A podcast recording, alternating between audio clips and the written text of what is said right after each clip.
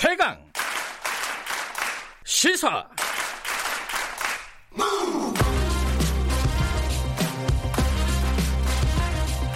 지금 여러분께서는 김경래 기자의 최강 시사를 듣고 계십니다.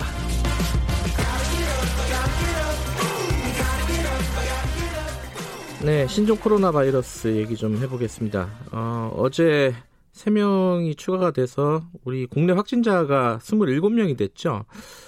어, 이 중에, 그러니까 3명은 근데 그 우한을 방문했던 분들은 아닙니다. 저 다른 지역을 방문했던 어, 가족이 있었던 거고요. 어, 지금 상황이 어떻게 지금 진행이 되고 있는지 여러 가지 궁금증들을 어, 오늘은 한림대 강남성심병원 이재갑 교수님과 함께 풀어보겠습니다. 교수님 안녕하세요. 네, 안녕하세요. 네. 어, 이 확진 환자 요번에 이제 새로 나온 분들은 광둥 지역에 그 아들과 며느리가 갔다 온 거죠? 네, 그렇습니다. 예. 그러면은 어 여기서 이제 걱정이 되는 거죠. 어 이 후베이 성이 아니라 다른 지역에서도 이제 계속 발생을 할 수 있다 이렇게 보면 되는 건가요?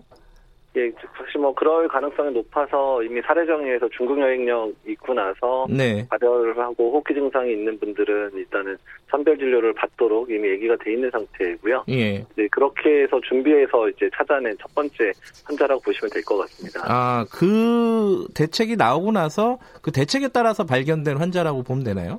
예, 그렇죠. 예, 예. 음.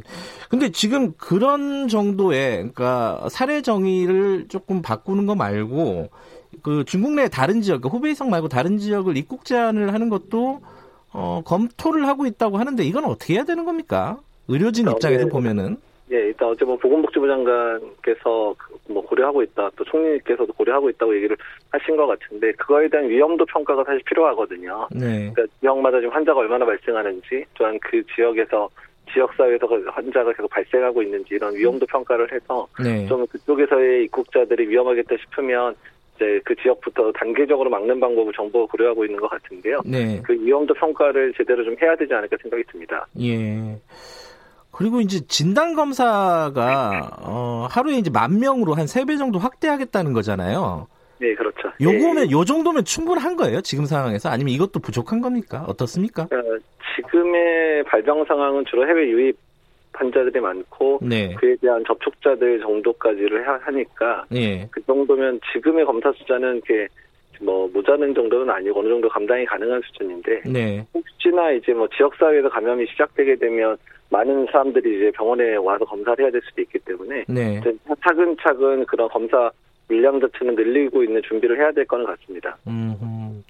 그러니까 지금 상황은 괜찮지만은 앞으로 대비는 해야 된다 이런 뜻이네요. 예, 그렇죠. 예. 근데 어제 확진자들에 대한 동선은 아직 공개가 안 됐어요. 네, 지금 역학조사를 하고 있는 단계니까 아마 예. 어제 발병 상황이 체크가 됐고 예. 오늘 아마도 이제 역학조사 내용이 주- 준비가 되면 발표를 할 거라 생각하고 있습니다. 예. 그러니까 이게 동선이 공개가 좀 늦어지면은 그, 그 지역에 사는 사람들은 특히 이제 좀 불안에 떨 수밖에 없지 않겠습니까? 예, 그렇긴 하죠. 그래서 예. 일단 그 부분에 대해서 일단은 질병관리본부도 이제 신속하게 발표하려고 노력은 할 것 같고요. 네. 일단은 근데 또 더 중요한 부분들은 또 너무 서두르다가 잘못된 발표 때문에 피해를 보는 사람들도 있을 수 있기 때문에 그렇죠. 어떤 신속함과 또 정확성을 또 다 겸비해서 나와야 되는 문제들이 좀 있긴 있습니다. 예. 아, 중국 얘기를 좀 여쭤봐야 될 것 같아요. 어, 오늘 아침 뉴스나 어제 밤 뉴스를 보면은 중국에서 중증 환자 수가 좀 많이 줄었다는 얘기가 있어요. 이것 좀 희망적으로 봐야 되는 거 아닌가요? 어떻습니까?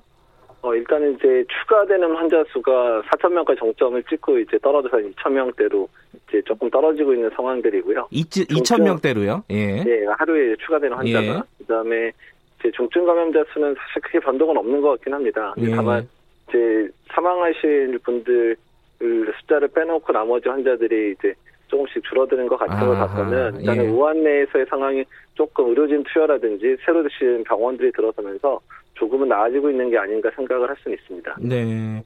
그러니까 확진자 수가 아까 하루에 추가되는 게 한 2천 명으로 줄었다. 이거는 네. 어, 이 바이러스 전파가 정점을 찍은 거다 이렇게 볼 수 있는 거예요?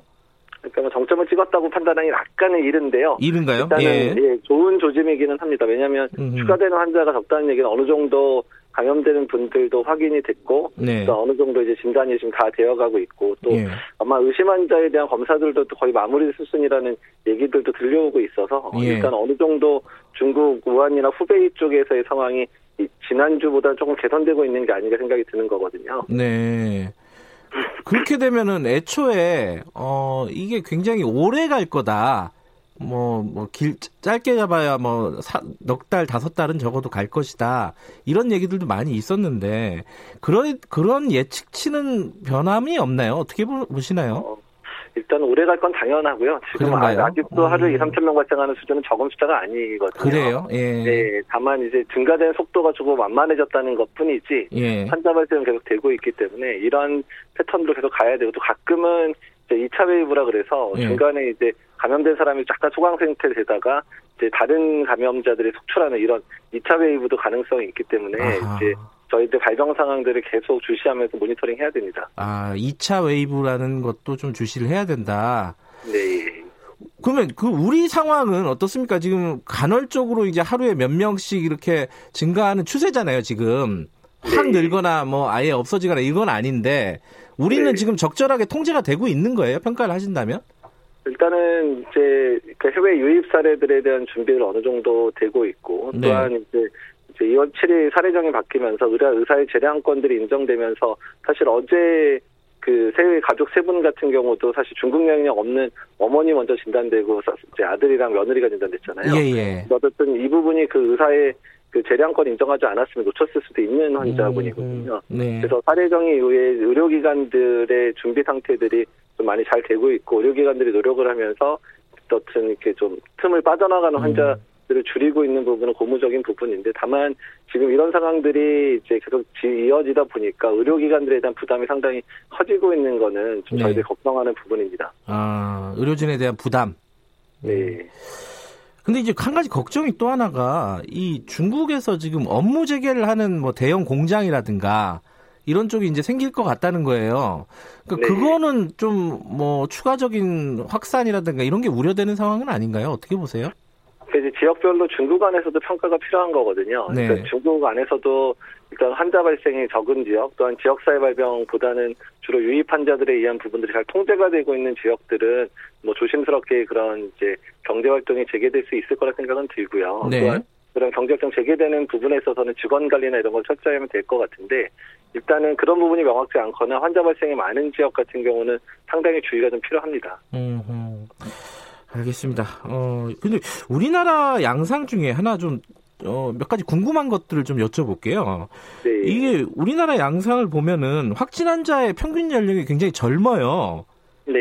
뭐, 보도에 따르면 한 43세쯤 된다고 하는데, 네. 이건 왜 그런 거예요? 추정을 어, 하신다면, 예. 일단은 우리나라 분들은 주로 이제 지금 중국이든 외국이든 여행자들에서 발생을 하다 보니까 음, 그러니까 해외 여행이 가능한 일- 사람들 또는 네.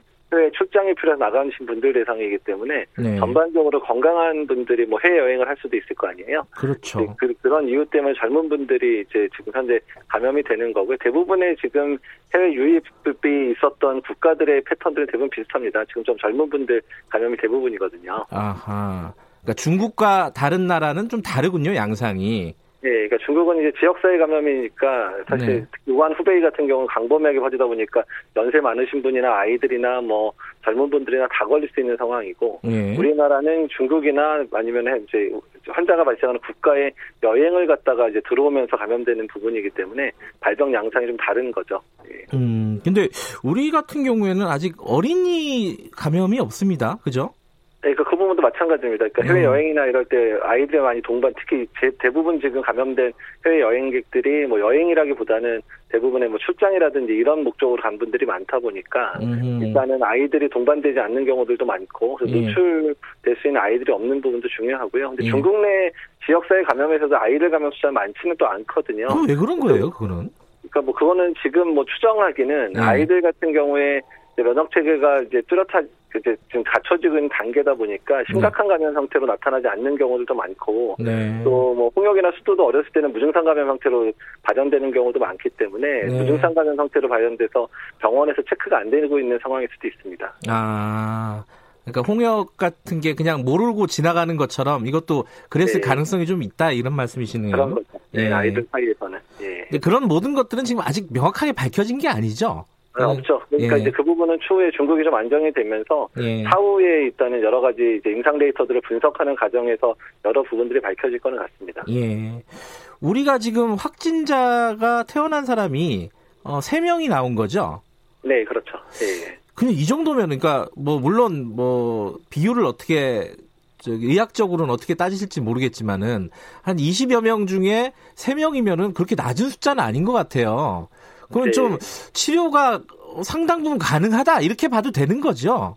어, 일단 중증 환자가 발생이 없었다는 게 상당히 다행이고요. 예. 그래서 일단 폐렴이 있었던 분들도 있지만 대부분 젊은 분들이라 잘 이겨내신 거로 생각이 듭니다. 그래서 네. 일단 일단은 뭐 중증감이 없는 것 자체가 다행인 거, 그다음에 환자분들의 회복이 생각보다 좀 잘 되고 있는 부분을 봐서는 일단은 아주 극히 일부는 심각하게 진행을 하겠지만 네. 일단 정도 건강한 분에서는 큰 아주 뭐 아주 뭐 중증으로 진행되는 경우 많지는 않겠다. 하지만 네. 중국 내 상황도 사망률이 그다지 낮은 질병은 아니거든요. 사망률이 네. 2, 3%만 돼도 상당히 높은 질병이기 때문에 국내에서 지역사회 유행만 최소화시킨다면 피해자가 많을 것 같지는 않은데 어쨌든 지역사회 내에서의 유행 자체가 커지는 부분에 대한 준비는 철저히 해야 된다는 겁니다. 음, 아니, 그러니까 중국에서는 중증 환자가 많고 심지어 뭐 의사분도 돌아가셨잖아요, 보니까. 네, 네 예. 근데 우리는 그 중증 환자가 없는 이유가 그뭐 정확하게 뭐라고 봐야 됩니까, 이건?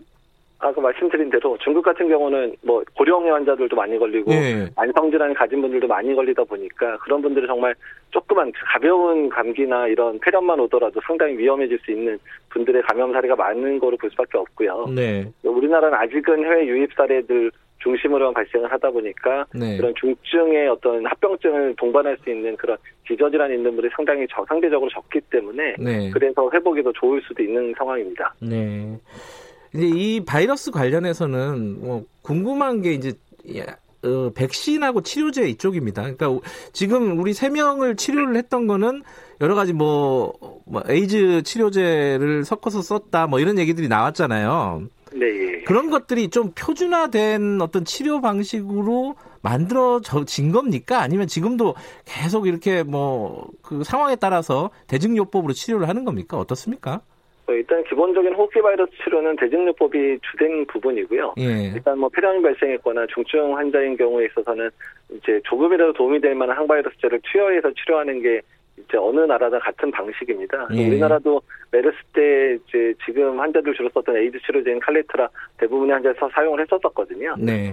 그런 이유로 인해서 지금도 뭐 폐렴으로 진행하는 환자들이나 이런 분들에 대해서는 칼레트라나 이런 약들을 쓰고 있기는 합니다. 음, 그러면은 지금 앞으로 이 치료제도 지금 개발하고 있을 거 아니에요, 그죠? 네, 그렇죠. 네, 네. 치료제와 그리고 백신도 개발을 하고 있을 것이고, 그러면 어느 쪽이 더 먼저일 것으로 보이세요? 어, 둘다 이제 쉽지는 않은데 그러니까 치료제 같은 아. 경우는 빨리 이제 쓸 수 있기 위해서 예. 기존의 여러 다른 바이러스 치료제로 썼던 약들 중에서 이 신종 코로나 바이러스에 효과가 있는 약들을 우선적으로 선택해 가지고 쓰는 방식으로 아마 이제 그 적응증을 확대시키는 방향으로 보통은 치료 약을 신약을 추가하는 방향으로 가서 조금 더 빨리 공급되는 약이 있을 수는 있는데 네. 백신 같은 경우는 그런 방법이 적용이 안 되기 때문에 현재 검출된 바이러스를 기준으로 새롭게 백신을 만들어야 되니까 백신 개발이 상당히 더 더뎌질 수 있습니다. 네. 아, 그 현실적으로 보면 백신은 좀 늦어질 가능성이 높다는 거네요. 그죠? 그렇죠. 예. 예. 새로운 바이러스가 확인되고 그거에 맞는 백신을 만들어야 되기 때문에 시간이 상당히 소요될 예. 수 있습니다. 지금 뭐 출근하시는 분들 많이 있을 텐데요. 청취자분들 중에요.